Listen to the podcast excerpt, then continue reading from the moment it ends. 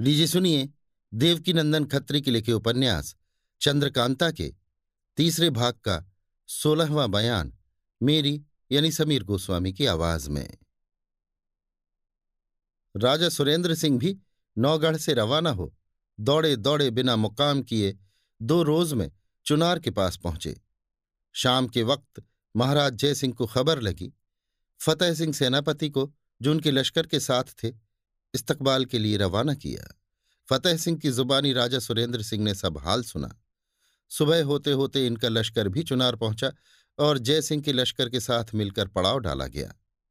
राजा सुरेंद्र सिंह ने फतेह सिंह को महाराज जयसिंह के पास भेजा कि जाकर मुलाकात के लिए बातचीत करें।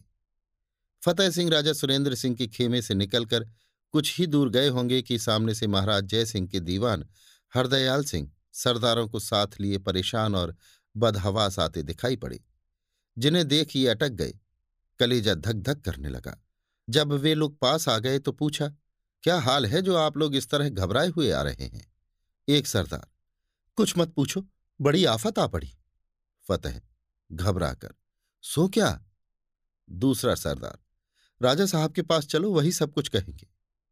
इन सभी को लिए फतेह सिंह, राजा सुरेंद्र सिंह के खेमे में आए। कायदे के माफिक सलाम किया। बैठने के लिए हुक्म पाकर बैठ गए। राजा सुरेंद्र सिंह को भी इन लोगों के बदहवास आने से खटका हुआ।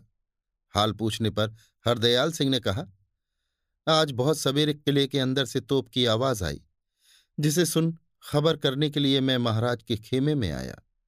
दरवाजे पर पहरे वालों को बेहोश पड़े हुए देखकर ताज्जुब मालूम हुआ, मगर मैं बराबर खेमे के अंदर चला गया। अंदर जाकर देखा तो महाराज का पलंग खाली पाया। देखते ही जी सन्न हो गया। पहरे वालों को देखकर कविराज जी ने कहा, इन लोगों को बेहोशी की दवा दी गई है। तुरंत ही कई जासूस महाराज का पता लगाने के लिए इधर उधर भेजे गए, मगर अभी तक कुछ भी खबर नहीं मिली। ये हाल सुनकर सुरेंद्र सिंह ने जीत सिंह की तरफ़ देखा, जो उनके बाईं तरफ़ बैठे हुए थे। जीत सिंह ने कहा, अगर खाली महाराज गायब हुए होते तो मैं कहता कि कोई अय्यार किसी दूसरी तरकीब से ले गया। मगर जब कई आदमी अभी तक बेहोश पड़े हैं तो विश्वास होता है कि महाराज के खाने पीने की चीज़ों में बेहोशी की दवा दी गई है। अगर उनका रसोईया आवे तो पूरा पता लग सकता है। सुनते ही राजा सुरेंद्र सिंह ने हुक्म दिया कि महाराज की रसोइये को हाजिर किया जाए। कई चोबदार दौड़ गए। बहुत दूर जाने की ज़रूरत न थी। दोनों लश्करों का पड़ाव साथ ही साथ पड़ा था। चोबदार खबर लेकर बहुत जल्द लौट आए कि रसोईया कोई भी नहीं है। उसी वक्त कई आदमियों ने आकर ये भी खबर दी कि महाराज के रसोइये और खिदमतगार लश्कर के बाहर पाए गए, जिनको डोली पर लाद कर लोग यहाँ लिए आते हैं। दीवान जीत सिंह ने कहा, सब डोलियाँ बाहर रखी जाए, सिर्फ़ एक रसोइये की डोली यहाँ लाई जाए। बेहोश रसोइया खेमे के अंदर लाया गया, जिसे जीत सिंह लखलखा सुंघाकर होश में लाए और उससे बेहोश होने का सबब पूछा।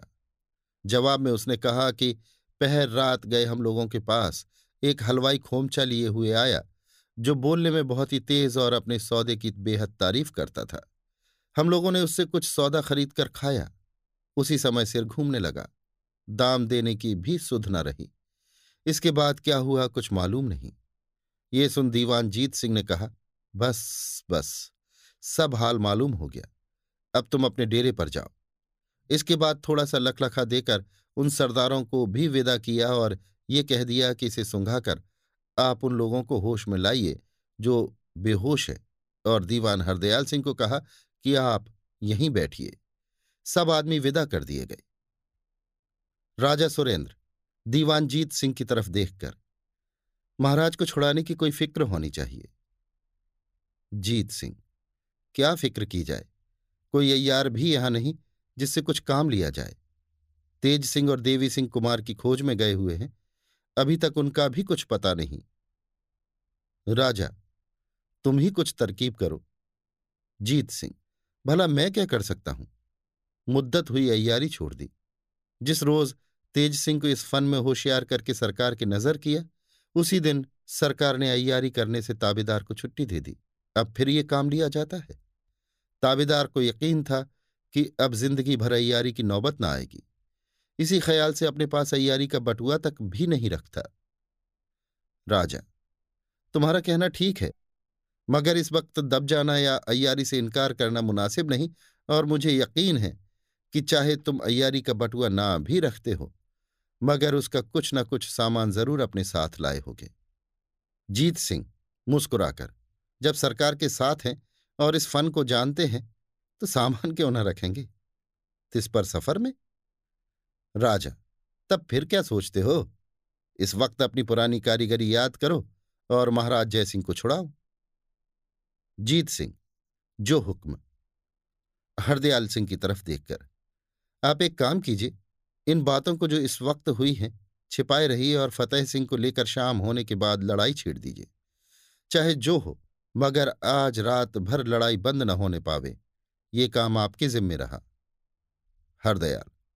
बहुत अच्छा ऐसा ही होगा। जीत सिंह, आप जाकर लड़ाई का इंतज़ाम कीजिए। मैं भी महाराज से विदा हो, अपने डेरे में जाता हूँ, क्योंकि समय कम और काम बहुत है।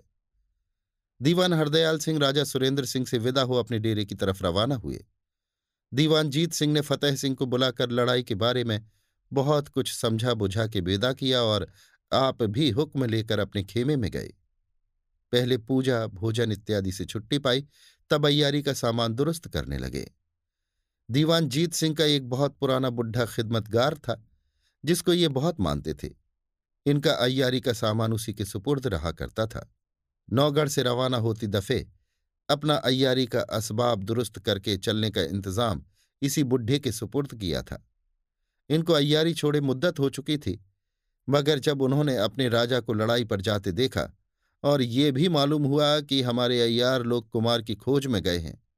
शायद कोई ज़रूरत पड़ जाए, तब बहुत सी बातों को सोच उन्होंने अपना सब सामान दुरुस्त करके साथ ले लेना ही मुनासिब समझा था।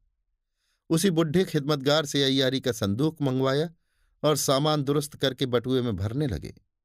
इन्होंने बेहोशी की दवाओं का तेल उतारा था।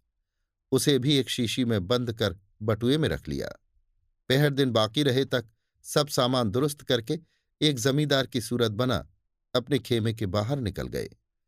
जीत सिंह लश्कर से निकलकर किले के दक्षिण की एक पहाड़ी की तरफ़ रवाना हुए और थोड़ी दूर जाने के बाद सुनसान मैदान पाकर एक पत्थर की चट्टान पर बैठ गए।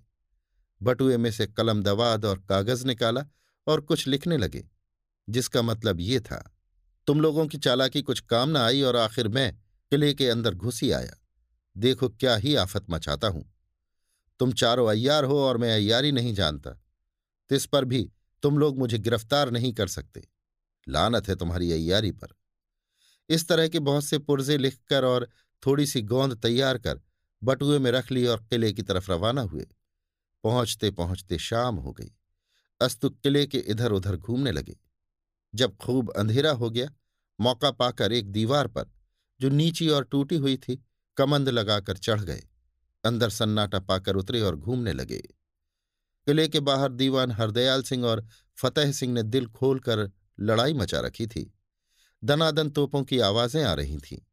किले की फौज बुर्जियों या मीनारों पर चढ़कर लड़ रही थी और बहुत से आदमी भी दरवाजे की तरफ़ खड़े घबराए हुए लड़ाई का नतीजा देख रहे थे।